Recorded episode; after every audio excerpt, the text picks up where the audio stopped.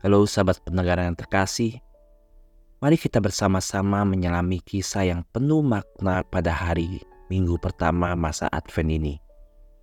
Dalam Markus 13 ayat 33 sampai dengan 37, kita diingatkan untuk selalu waspada, berjaga dan berdoa. Sebab kita tidak tahu kapan saatnya akan tiba Yesus menggambarkan seperti seorang tuan rumah yang pergi bepergian dan mempercayakan rumahnya kepada para pelayannya.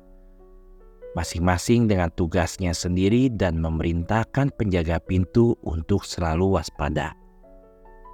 Sahabatku, masa Advent mengajak kita untuk senantiasa bersiap menyambut kedatangan Tuhan kita.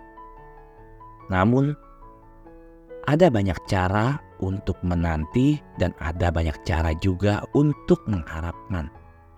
Coba kita bayangkan Bunda Maria saat itu mendekap perutnya dengan penuh kasih sayang, bertanya-tanya seperti para ibu lainnya, akan seperti apa bayinya nanti. Suaranya, matanya, senyumnya, atau membayangkan celotehan dari tawa bayinya tetapi dia harus menunggu sampai dia bisa mendengar suara bayi itu, sampai dia bisa mencium kulit bayi itu, sampai bayi itu bisa menggenggam jarinya. Itulah masa Advent pertama, sahabat. Ada juga seorang imam bercerita bagaimana neneknya di usia tuanya selalu menceritakan kisah perang kepadanya Ketika selama Perang Dunia Kedua suaminya pergi ke medan perang, dia tetap tinggal di rumah dan menanti.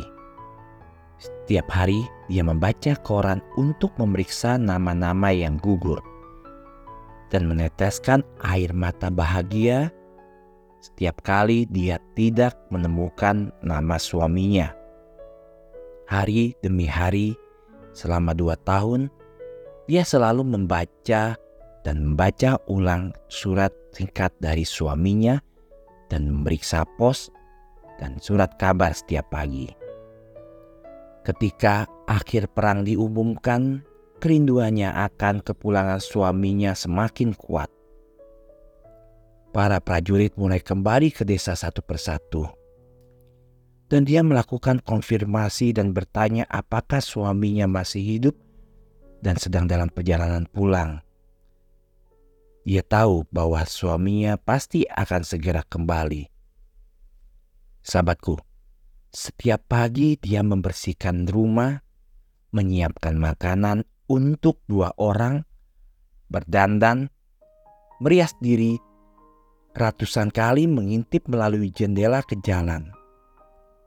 Dan begitu sampai pada hari ketika dia akhirnya melihat suaminya yang tampan berjalan ke arahnya dengan seragamnya, melambaikan topi dengan senyum lebar.